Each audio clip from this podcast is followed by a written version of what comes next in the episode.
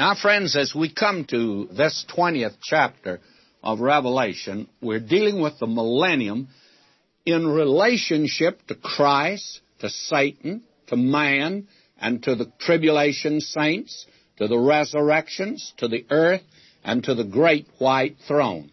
And we need to recognize that. Unfortunately, a great many men in the past, including the late Dr.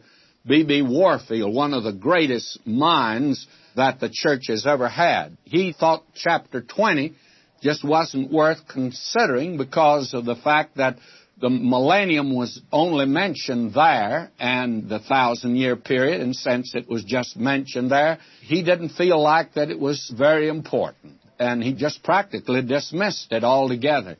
Unfortunately, it's true that the millennium is mentioned only in this chapter. And when somebody says, but it's mentioned it's a thousand years, well, now let's not deal with semantics. Millennium comes from the Latin word that means 1,000.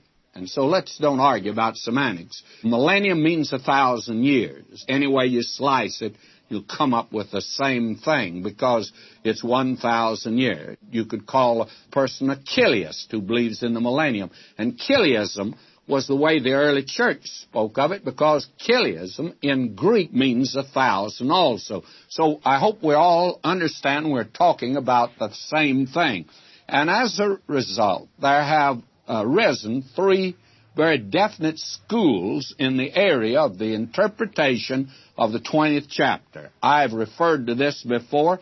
I come back to it. The first school is postmillennialism it assumed that Christ would come at the conclusion of the thousand years. In other words, man would bring in the kingdom by the preaching of the gospel. Now, this was an optimistic view which prevailed at the turn of the century. At that time, it looked like there might be a great worldwide turning to Christ, and the world would be converted. But that viewpoint has become obsolete. It could not weather the first half of the 20th century, which produced two world wars, a global depression, the rise of communism, and the atom bomb with which worldwide destruction is imminent. Therefore, postmillennialism is as dead as a dodo bird. Now, the other view, another view, I should say, is amillennialism. And a, in the Greek, it means you don't believe in a millennium.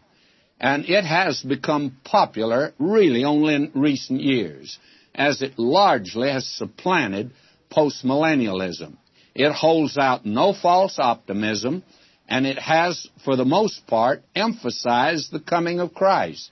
Now, its chief weakness is that it spiritualizes the thousand years, as it does all the book of Revelation. It fits the millennium into the present age in fact, Dr. Warfield's interpretation that the millennium was going on in heaven while the tribulation is going on down here on the earth. My friend, that is something, I tell you. And I think that in heaven, they've got a millennium going not just for a thousand years, but from eternity to eternity.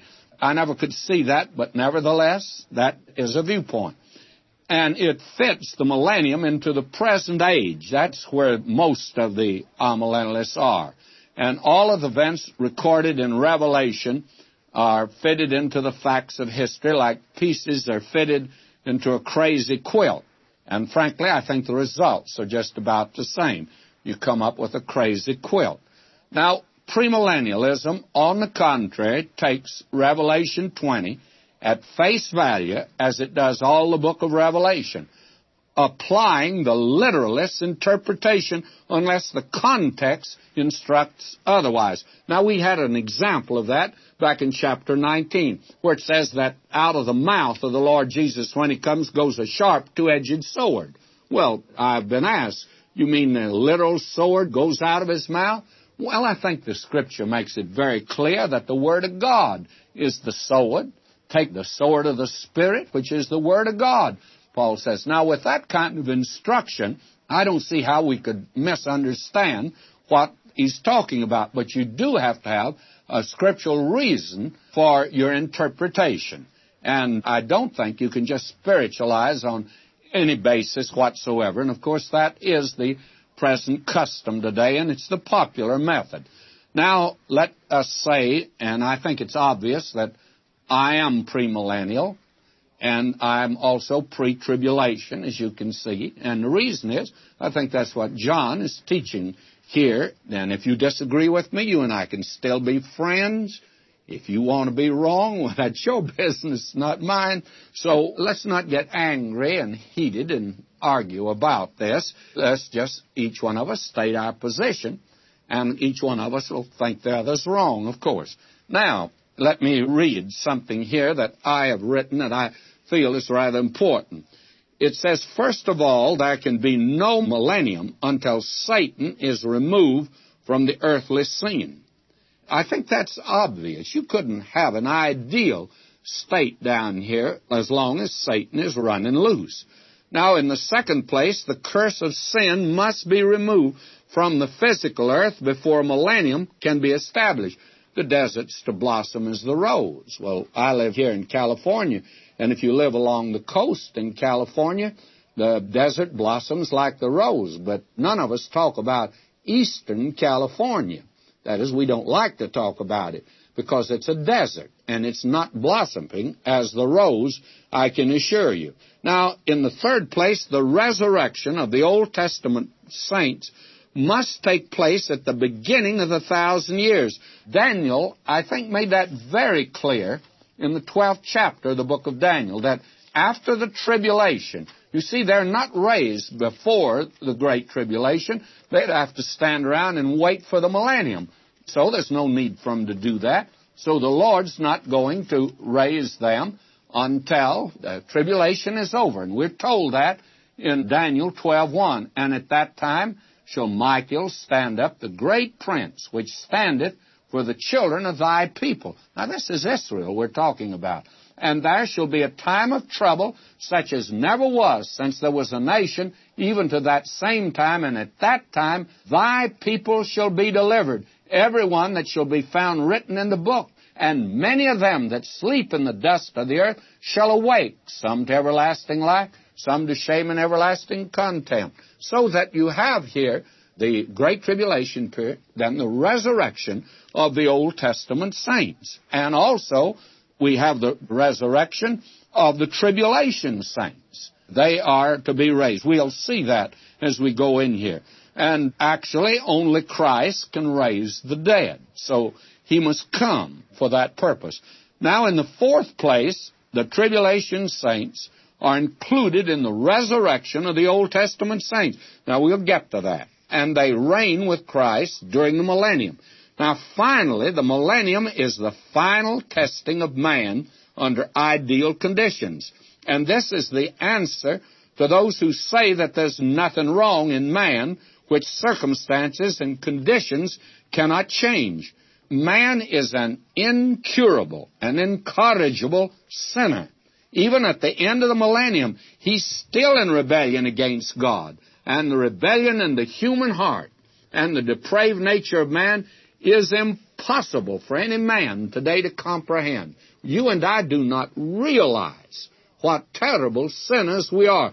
You know, if you and I could see ourselves as God sees us, we couldn't stand ourselves. Well, we think we're pretty good, don't we? And that we're very nice people. I guess some of us are. Now, the millennium is the final testing of mankind before the beginning of the eternal state. Now, the millennium is God's answer to the prayer, Thy kingdom come. When you pray the so-called Lord's Prayer, of course, a prayer which he never prayed, because it says, Forgive us our trespasses. He never prayed that prayer, I can assure you. That prayer says, Thy kingdom come on earth as it is in heaven. That's the kingdom that he's going to establish here on earth. It's called the millennium. And this is the kingdom that was promised to David. God took an oath relative to its establishment. And I have all these scripture references in my book, and I'm not going to give them at this time. This is the kingdom predicted in the Psalms and in the prophets. All of the prophets spoke of this kingdom. Not a one of them missed it. The minor prophets as well as the major prophets. These are but a few of the manifold scriptures that we could bring forth to give. Actually, the theocratic kingdom was the great theme of all of the prophets in the Old Testament. This is the kingdom, the theocratic kingdom that's coming here upon this earth. Now, here in six verses, we have had given to us, actually, we have three more verses coming up, seven through nine. And in nine verses, we have had the word thousand years repeated six times. Now, it must be pretty important to put that kind of emphasis upon it. And therefore, let me say that the early church believed in what was known as Chiliasm. That was the teaching of the early church. And those that rejected it were considered actually in a state of heresy because the early church believed in a literal thousand years. And Chiliasm means that. Now, there came in later on the teaching that the thousand years would be established by the church. The church would produce a perfect world, and then Jesus would come and find everything in apple pie order. But that's just not the way this section presents it, you see. He's coming in judgment. And if everything was in apple pie order, then there would be no need to put down rebellion and judge and make war. Uh, he'd certainly be an intruder if he did that, if everything was good. But somebody says, you don't mean to tell me there was a time when man actually believed that the church was going to build the kingdom down here on this earth. Yes, my friend, hasn't been too long ago to tell the truth. But back in 1883, a commentator, Justin A. Smith, and I have his commentary, he made this statement. But upon the other hand, what a tremendous force is the Christianity of today when all is said is it conceivable that this auspicious power, which is so rapidly taking possession of the wide earth, can dwindle into that imbecility which some millenarians appear to predict for it? You see, back in 1883, this was said. And those of us that are premillennialists today, we would be called a bunch of pessimists that we predicting that the world is going to get worse, there's going to be apostasy in the church. Why, they didn't believe that. Listen to what he said. It has been said that in 25 years more, if the present rate of progress continues, India will become as thoroughly Christian as Great Britain is today. But look at Great Britain today. It's as bad off as India is. Now, there will be 30 millions of Christians in China, and Japan will be as fully Christianized as America is now. The old systems, they tell us, are honeycombed through and through by Christian influence. It looks as if a day may soon come when these systems, struck by vigorous blows, will fall in tremendous collapse. Meantime, every weapon formed against Christianity breaks in the hand that holds it. Already the Lord's right hand hath gotten him victory. Oh boy, did they talk brave in those days. They don't talk that way today. And Naville, in his book, The Problem of Evil, made this statement.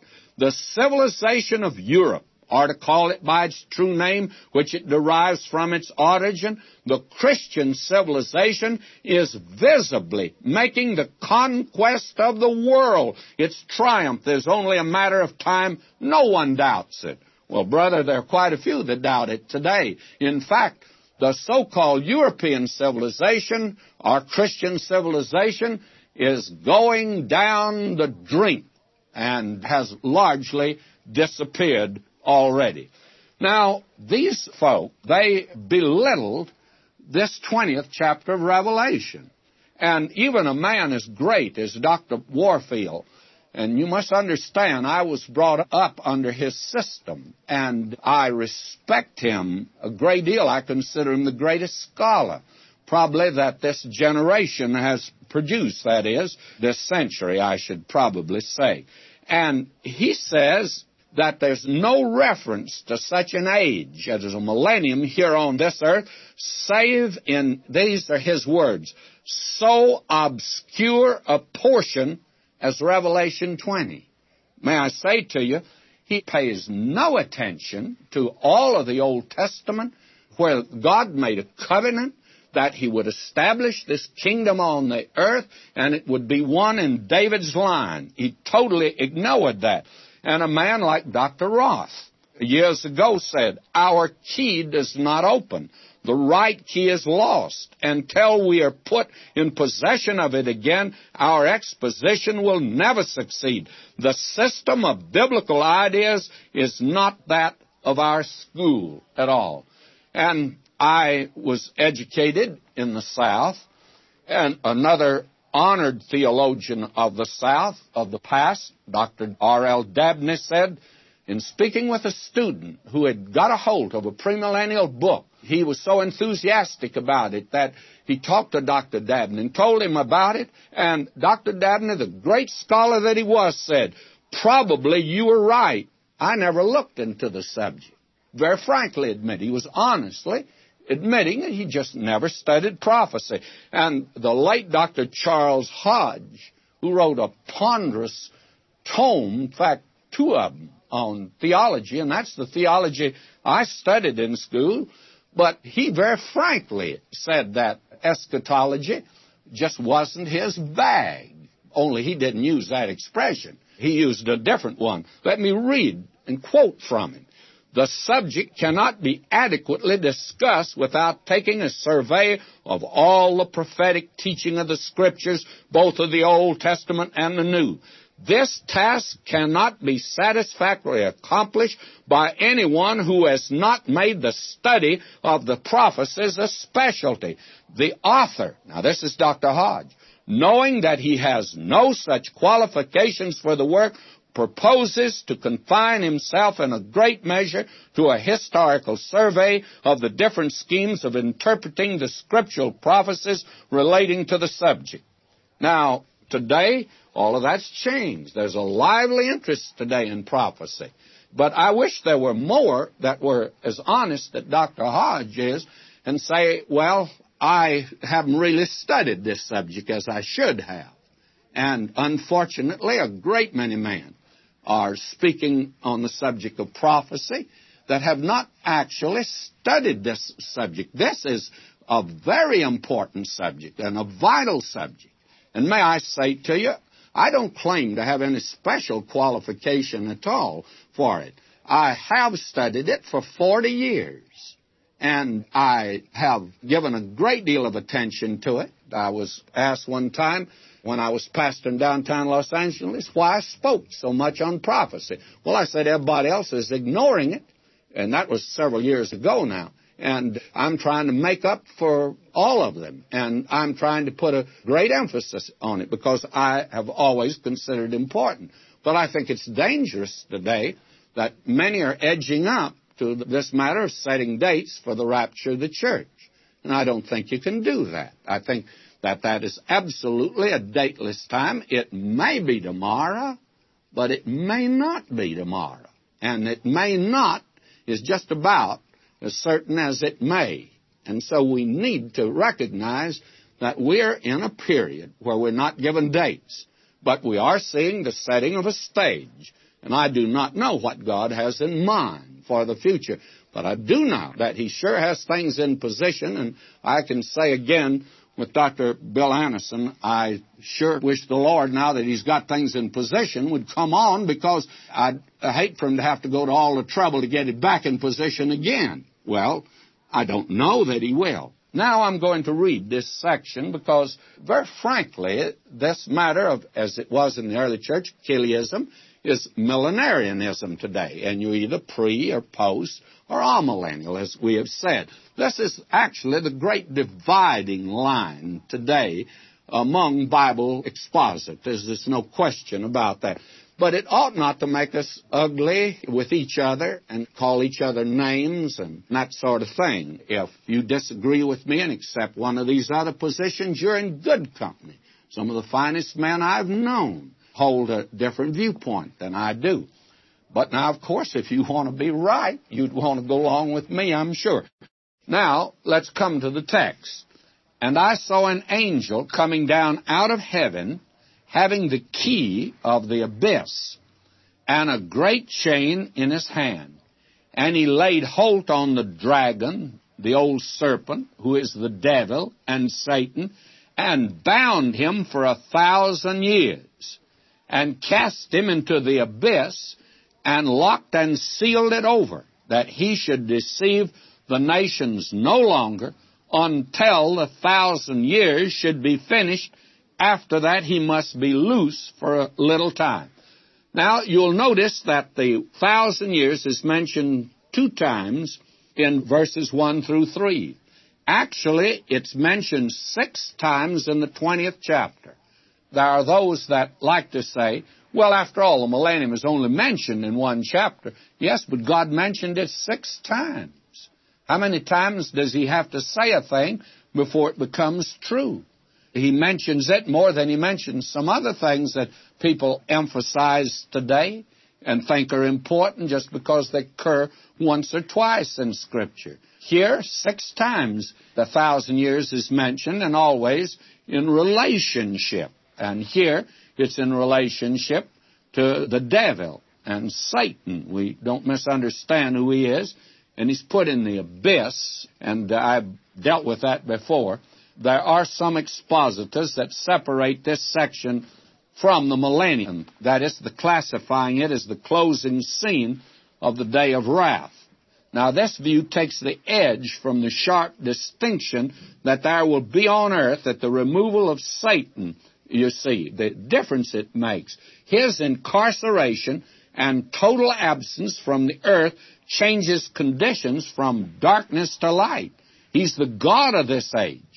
He's the prince of the power of the air. And his power and influence in the world is enormous. It's beyond the computing of any IBM machine. His withdrawal makes way for the millennium, and with him loose, there could be no millennium. So you see, we see the millennium in relation to Satan. He has to be removed from the earth scene. Men talk about bringing peace on this earth and about producing prosperity and all that sort of thing and it'll finally be headed up in the Antichrist, and he'll not be able actually to accomplish that, although for a while it will look as if he's going to do it. But you see, long as Satan is abroad in this world, you can't have a utopia down here. You can't have an ideal situation with him loose. And Satan's power is reduced here for an ordinary angel, becomes his jailer and leads them away captive. Now, the abyss is a better description of the prison than is the bottomless pit. In either case, it's not the lake of fire. We're going to talk about that a little later now. After that, he must be loosed for a little time. Now, here's where I have a problem, and I mean a real problem. Why is he loosed after God got him in the abyss and chained? And I never shall forget the answer that the late Dr. Lewis Sperry Chafer gave when he was asked why God loosed Satan after he once had him bound. And his reply, I think, is significant. He says, if you tell me why God let him loose in the first place, I'll tell you why God let him loose in the second place. Well, that's the answer. Why did God let him loose? Well, God's got a great purpose back of it. And it is that great problem of evil. Why has God permitted it? And I believe that God is working out a tremendous program, and that's the mystery of God that is yet to be revealed to us, and it is going to be revealed someday.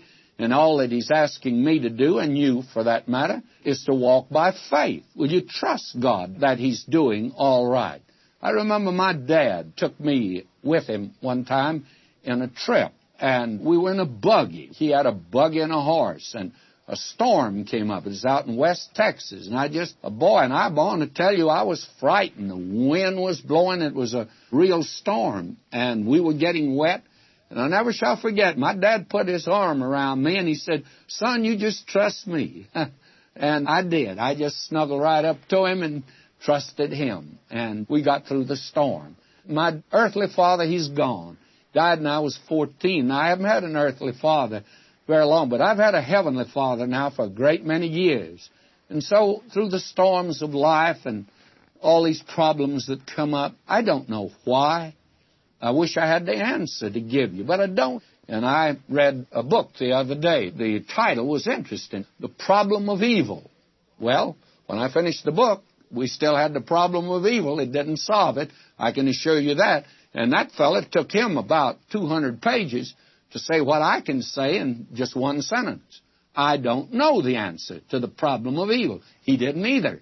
May I say to you, we're going to get the answer someday. And we'll walk by faith. Now, God has him incarcerated for a thousand years because you couldn't have a millennium without that. Now we have the saints of the Great Tribulation reign with Christ a thousand years. And I'm going to read from my translation again. And I saw thrones, and they sat upon them, and judgment was given unto them, and I saw the souls of them that had been beheaded for the testimony of Jesus and for the word of God. And whosoever worshiped not the wild beast, neither his image, and receive not the mark upon their forehead or upon their hand. And they lived again. Now you see, they're raised from the dead. These are tribulation saints. Many are going to die for Christ in that period. They lived again and reigned with Christ 1,000 years. So the tribulation saints are going to trade in three and a half years for a thousand years. And I would say they're getting a pretty good deal, if you ask me. But that three and a half years was rugged and terrible. Now, let me continue to read. This is the first resurrection. In case you think that this is not the resurrection of the saved, he'd have you know that the first resurrection includes the church. Actually, I should go back and say Christ is the first fruits. Then the church is raised. Then the Old Testament saints, and then the tribulation saints. And all of these constitute the first resurrection. And that's the resurrection of the saved. Now, the resurrection of the lost is a separate resurrection altogether. And we're going to see that when we get to it. Again, may I say that this is a rather naive notion that somehow another way the world's going to end. Why, Jesus will come and it's a simple thing and the dead are raised and he puts the good guys on one side, the bad guys on the other, and then they move into eternity and that's it. My friend, God has a program and he follows a very definite program. He always has in the past and he moves intelligently. Now, let me continue to read. Blessed and holy is he that hath part in the first resurrection. Over these the second death hath no authority, any power, but they shall be priests of God and of the Christ, and shall reign with him a thousand years. Now, for just a moment, let's look at this. This prophecy is like any other prophecy in Scripture as Peter put it in 2 Peter 1.20, knowing this first, that no prophecy of the Scripture is of any private interpretation. That is, you can't just lift out a verse of Scripture and base uh, doctrine on that. You need to have the corroboration of other Scriptures. And when this passage here is treated as a dignified statement of literal facts, it becomes reasonable and it fits into the entire program of prophecy that we've been following. Now, any attempt to reduce it to the lowest common denominator of fanciful and figurative symbols makes the passage an absurdity. Of course it does. And to spiritualize this passage is to disembowel all Scripture of vital meaning, making the interpretation of Scripture a reductio ad absurdum. Now that is what I've written in my book. Now the thrones are literal. The martyrs here are literal. Jesus is literal. And the Word of God is literal. And the beast is literal. And the image here is literal. And the mark of the beast is literal. And their foreheads and their hands are literal. And the thousand years are literal. It's all literal. And a thousand years means a thousand years. Now, if God meant that it was eternal, I think He would have said so. If He meant it was 500 years, He would have said so. Can't God say what He means? Of course He can. And when He says a thousand years, He means a thousand years. Now, the word for resurrection here is interesting.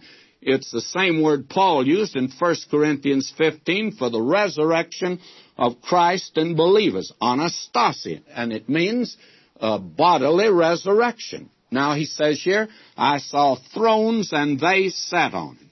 Now they here, it causes some question. I grant that. Who's they?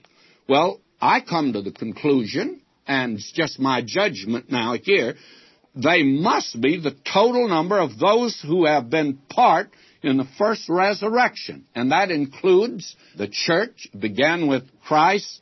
Well, let me go over this again. The first resurrection began with the resurrection of Christ. Then it's followed by the resurrection of His church. And that's 1900 years later, 1900 plus. I don't know how much more but before the Great Tribulation, as we've seen in Revelation 4. Now, at the end of the Great Tribulation is the resurrection of both the tribulation saints, the souls of them that had been beheaded for the testimony of Jesus, for the Word of God, and whoever worshiped the beast, and so on. And the Old Testament saints, as we saw in Daniel 12.1, and I have a diagram that I put in my book on Revelation, and I took it from my book on the Rose Parade of Resurrection. That God is following a program. This is not some little naive notion. This is a program that God is following and that He's given in His Word. I hope you have that chart. You can get it in either one of my books, the second volume of Revelation. In fact, I'm looking at it right now.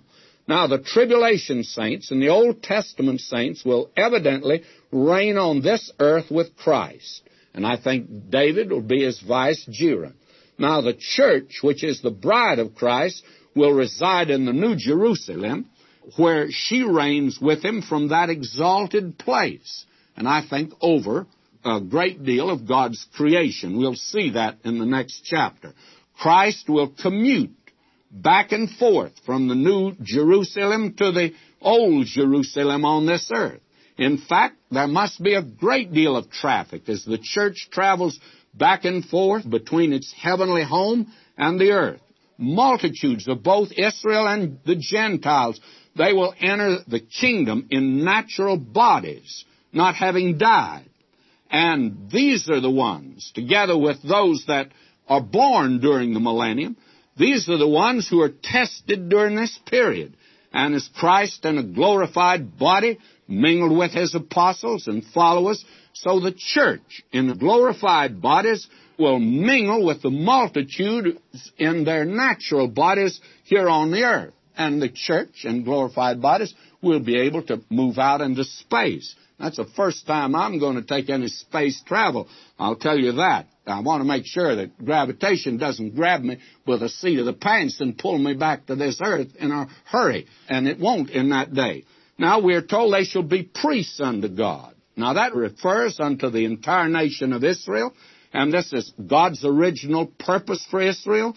For he said in Exodus 19:6, Ye shall be unto me a kingdom of priests, a holy nation. These are the words which thou shalt speak unto the children of Israel.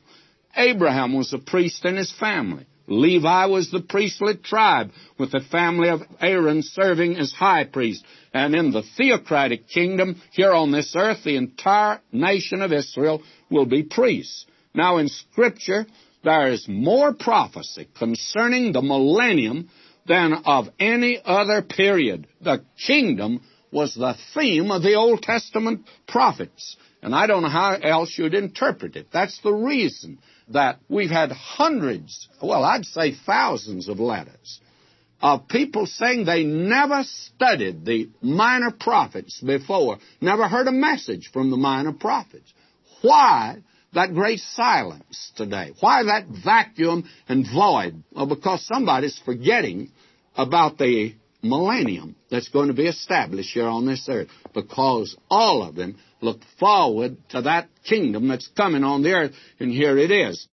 Now let me read again, beginning verse 7. And when the thousand years are ended, now apparently they're coming to an end, Satan shall be loosed out of his prison, shall come forth to deceive the nations which are in the four corners of the earth, Gog and Magog, to gather them together to the war, the number of whom is as the sand of the sea. And they went up over the breadth of the earth, compassed the camp of the saints about, and the beloved city, and fire came down out of heaven and devoured them, just as Sodom and Gomorrah went up in smoke. Now, the entire book of Revelation deals with last things, especially do these last few chapters. Here is the last rebellion of Satan and man against God. The millennium, you see, is a time of testing of man under ideal conditions. And as this passage demonstrates, now as soon as Satan is released, a great company who have been under the personal reign of Christ under ideal circumstances goes over to him. From where did such a company come? And that's a good question. The answer lies in the fact that not only do multitudes enter the millennium, but multitudes are born during the millennium. Isaiah 11, 6, 65, 20. I don't have time to turn to those passages. Now this will be the time of the earth's greatest population explosion. Disease will be eliminated. The curse of sin removed from the physical earth, and it will produce enough foodstuff to feed its greatest population. And the human heart alone remains unchanged under these circumstances, and many will still turn their back on God and will go after Satan. It seems unbelievable, you say. Well, what about today? Satan's doing pretty well in our day. Now, we explain this rebellion after the millennium as revealing how terrible the heart of man is. And you remember Jeremiah said, The heart is desperately wicked. Who can know it? And you and I do not really know how vile we really are and how separated we are and that we have an old nature.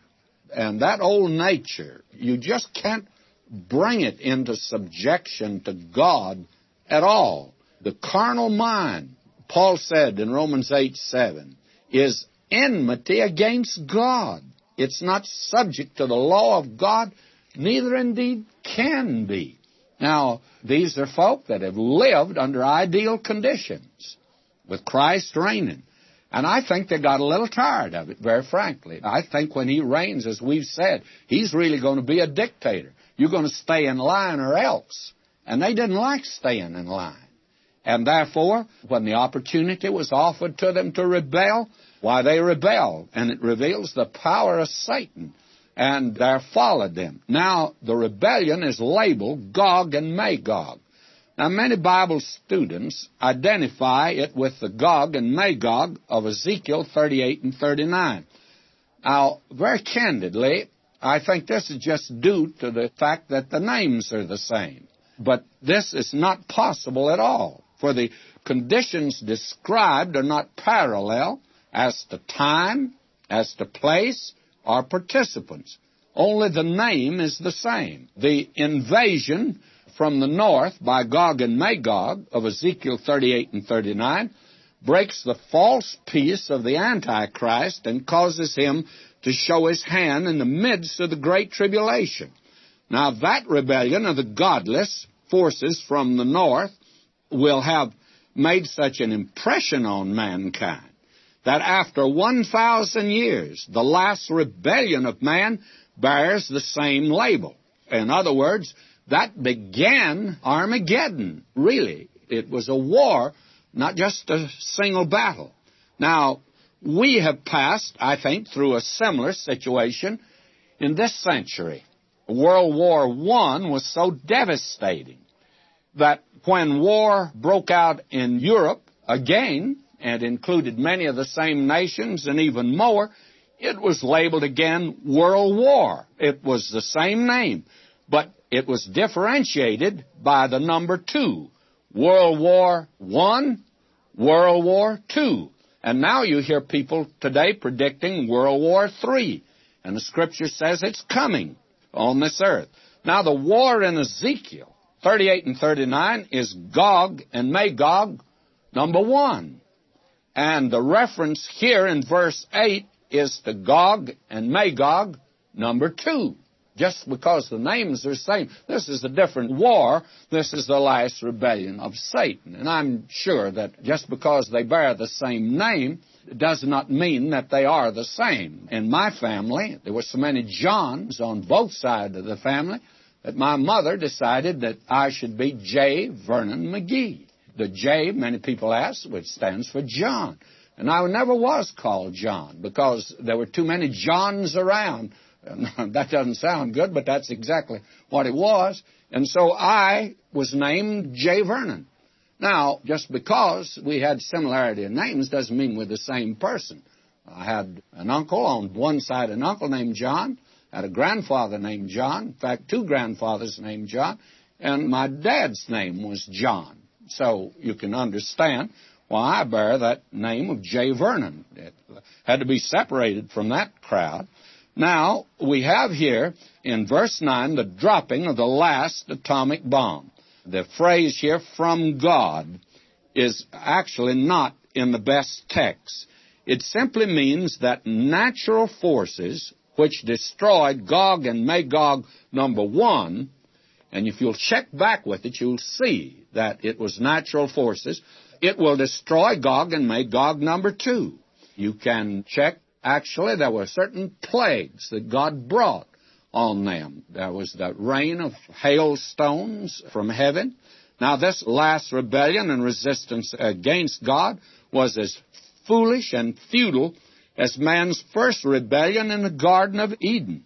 Here, it is not the beginning, but the ending of man's disobedience to God. It is the finality of man's rebellion Nothing remains now but the final judgment. And so we have here in verse 10, and the devil that deceived them was cast into the lake of fire and brimstone, where are also the wild beast and the false prophet, and they shall be tormented day and night forever and ever. Now, this is a most solemn statement and it's rejected by this lovey-dovey age in which we live today. But it is a relief to God's child to know that the enemy, both his and God's, will at last be brought to permanent justice. There's nothing here to satisfy the curiosity or the sadistic taste. The fact is stated in reverent reticence, which to me is awe-inspiring. If man had written this, having said this much, he couldn't have restrained himself from saying more. Because today, all of these things that Sir Robert Anderson called the wild utterances of prophecy mongers. You see men today, they go farther than the Word of God. The Word of God is very restrained. Very little is said about this subject of hell and actually of heaven. But we're going to see heaven next time. Now, there are several facts here that contradict popular notions. First of all, the devil is not in hell today. He is the prince of the power of the air. He today is the one that controls this world to a large extent in which we live. God has limited him, of course, today in the Great Tribulation. He'll have full reign for a while. Now, in the second place, here, he's not the first to be cast into hell. We saw the wild beast and the false prophet preceded him by 1,000 years. And then finally, hell is described as a lake of fire and brimstone. Now, the Lord Jesus is the one who gave the most solemn description of hell. Will you listen to these verses? Luke 3 7. Then said he to the multitude that came forth to be baptized of him, now, this is, of course, John the Baptist. O generation of vipers, who hath warned you to flee from the wrath to come? Now, in Matthew 25, 41, then shall he say unto them on the left hand, Depart from me, ye cursed, into everlasting fire, prepared for the devil and his angels. And then Matthew 8:12. But the children of the kingdom shall be cast out into outer darkness. There shall be weeping and gnashing of teeth. Now, it ought to make anyone stop and think. How can it be utter darkness and still be a literal fire? For you read in Matthew 13:42, and he shall cast them into a furnace of fire. There shall be wailing and gnashing of teeth. And then again, the Lord Jesus in Mark 9:44, where their worm dieth not and the fire is not quenched.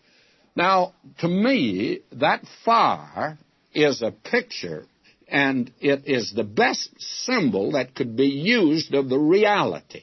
Sins that men have committed in the spirit, for instance, how are they to be punished in the body? I think that outer darkness is to be separated from God and to look back upon a life that's been misspent in this world. And can you think of any fire that would be hotter than for a man to be in hell and to hear the voice of a son of his say, Dad, I followed you down here. I want to say to you today, this is a solemn thing. A man said to Dr. Bill Anderson, he says, suppose that we get over there and find out that this is not true at all. Well, Dr. Anderson said, then I will just have to apologize and say I must have misunderstood the Lord. But he says to the man, suppose we get over there and I'm right and you're wrong. What about it then? May I say to you, friends, that's the thing that has kept a great many men sleepless at night. What about it if this is true? And friends, it is true. This is the Word of God that we're looking at. We love John 3.16, but what do you think about this? I think that Fire is a very poor symbol of the reality of what it means to be lost, separated from God for eternity. Now, you can't reduce these descriptions to something less than the reality. And I would not accept anything less because always a symbol is a poor representative of the reality. And you can't dissolve this into the thin air of make believe. The reality far exceeds the description, and human language is beggarly in trying to depict the awful reality. Hell is a place. It's also a state. It is a place of conscious torment. Now that is the language of the Word of God. You can't escape that. Now, verse 11. And I saw a great white throne, and him that sat upon it, from whose face the earth and the heaven fled away, and there was found no place for them. Now, this is the great white throne. And this is what men mistakenly call the general judgment. But it's general only in the sense that all the lost of all ages are raised to be judged here. All the saved have been raised in the first resurrection. And that's made clear here that even the tribulation saints have part in the first resurrection. This is the second resurrection. And these are raised here for judgment. The lost are raised to be given an equitable, fair, and just evaluation of their works in respect to their salvation.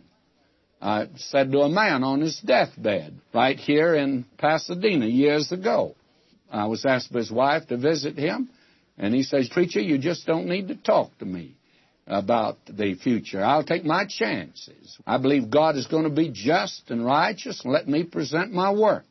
And I said, You're right. He is just and righteous, and He's going to let you present your works. That's what He says He's going to do. But I says, I have news for you. At that judgment, nobody's saved because you can't be saved by your works. When you stand in the white presence of the righteousness of God, your little works will seem so puny eh, that they don't amount to anything at all. My little grandson brought in to his grandmother the other day some flowers that he'd picked. And I want to tell you, they were a sad looking bunch of flowers. And with great pride, he gave them to his grandmother. And his grandmother patted him on the head and thanked him for the lovely flowers. And when I looked at that scene, I couldn't help but smile, but I also immediately recognized how solemn it's going to be when a lot of these goody goody boys are going to stand in the presence of a Christ they've rejected with their little bitty bouquet and expect that he'll be a grandmother to pat you on the head and say, What a smart boy you were. My friend, this is solemn and this is serious. You need a Savior to stand into His presence. You need to be clothed with the righteousness of Christ. Don't you know we are sinners? We're lost. We're in a world of it. We like to compare ourselves with other people. I'm as good as the Joneses down the street. Sure you are, but you ought to know about the Joneses. It was Samuel Johnson that said, Every man knows that of himself, which he dares not tell his best friend. You know yourself, don't you? You know things that you've covered up and smothered that you wouldn't have revealed for anything in the world. Well, the Lord Jesus is going to bring them out at this point while you're presenting your little bouquet, he's going to tell you about yourself. You need a Savior today. Now, will you notice this is the great white throne, and the holiness of this throne is revealed in the reaction of heaven and earth to it. They roll up as a scroll. The one sitting on the throne is the Lord Jesus Christ. You say, how do you know? The Father judgeth no man but hath committed all judgment unto the Son. For as the Father hath life in himself, so hath he given to the Son to have life in himself. And he hath given him authority to execute judgment also, because he is the Son of Man. Marvel not at this, for the hour is coming, in the which all that are in the grave shall hear his voice, and they'll come forth, they that have done good. Well, what is the work of God? To believe on him whom he has sent. Those are the ones that have done good. They've accepted Christ. And then they come forth unto the resurrection of life. That's the first resurrection. We've talked about that. And they that have done evil unto the resurrection of what? Of damnation and condemnation. That's the great white throne judgment. Now, he says here, verse 12 and 13, I saw the dead, great and the small, standing before the throne. The books were open. Sure, you're going to be able to get a fair trial there, friends. And another book was open, which is the book of life. And the dead were judged out of the things which were written in the books, according to their works. And the sea gave up the dead that were in it, and death and Hades gave up the dead that were in him, and they were judged, every one according to their works. My friend, may I say to you, your life is on tape. And he happens to have the tape. And when he plays it back, you're going to be able to listen to it. And it's not going to sound good to you by any means. Are you willing to stand before God and have Him to play the tape of your life? And also, I think He'll have it on television there for you so you can see it too. You think that your life can stand the test? I don't know about you, but I couldn't make it. Thank God for the grace of God. That's the only way.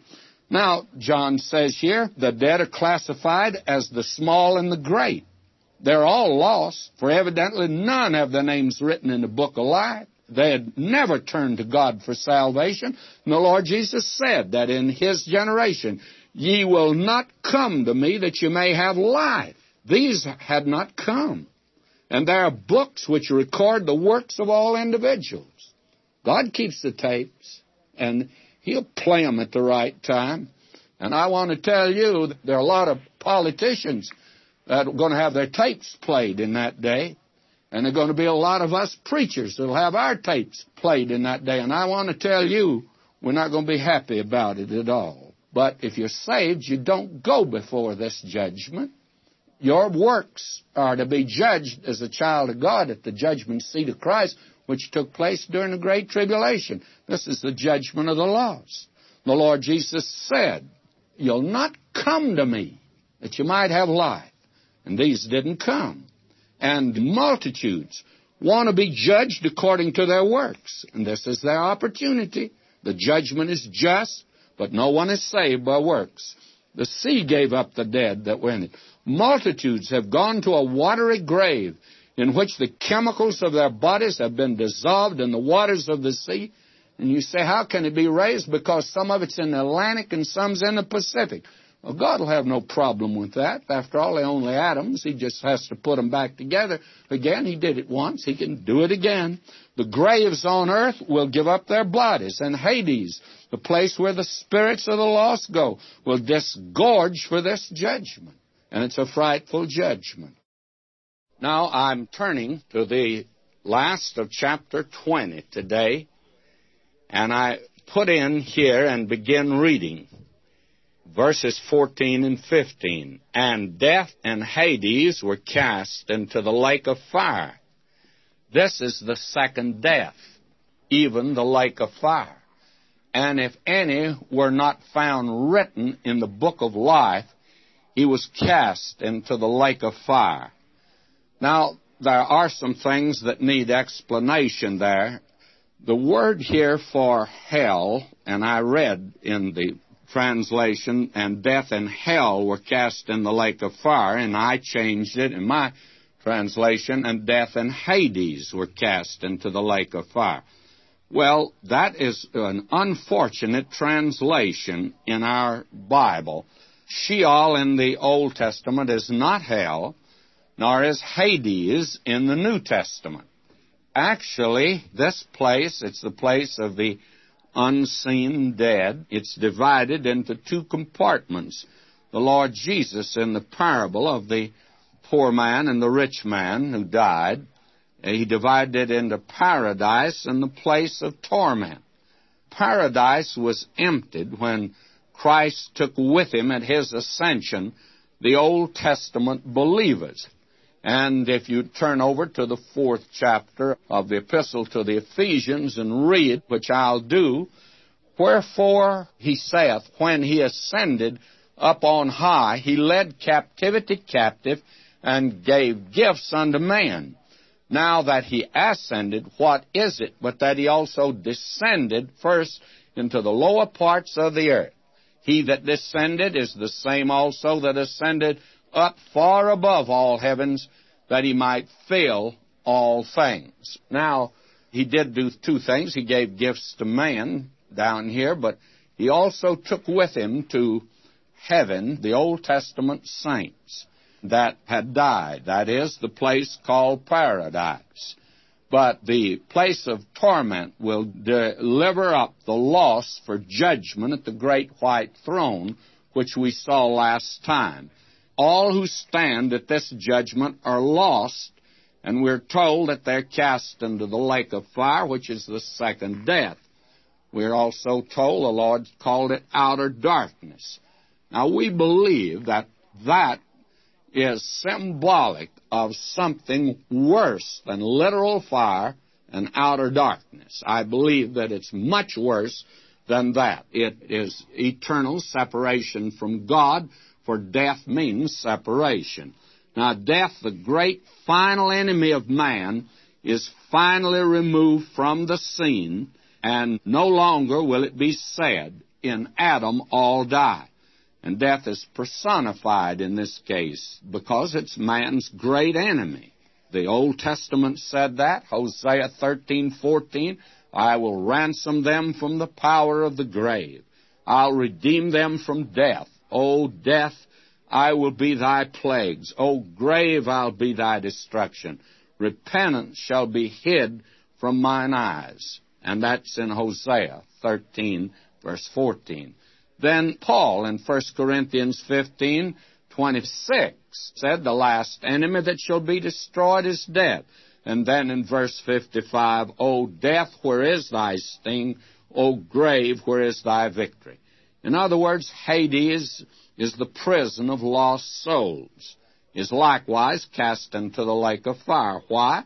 Well, the lost are no longer in Hades, but are in the lake of fire. So this is where Satan, the wild beasts, and the false prophet and their minions were consigned. Now, let's face up to it. If man will not accept the life of God, he must accept the only other alternative. God never created man to be put in this place, but there's no other place for him. Eternal association with Satan, for that was the purpose of the creation of hell itself. And I take it it's a place where God never goes. He stays away. And it means to be separated from God. And the second death means eternal and absolute separation from God.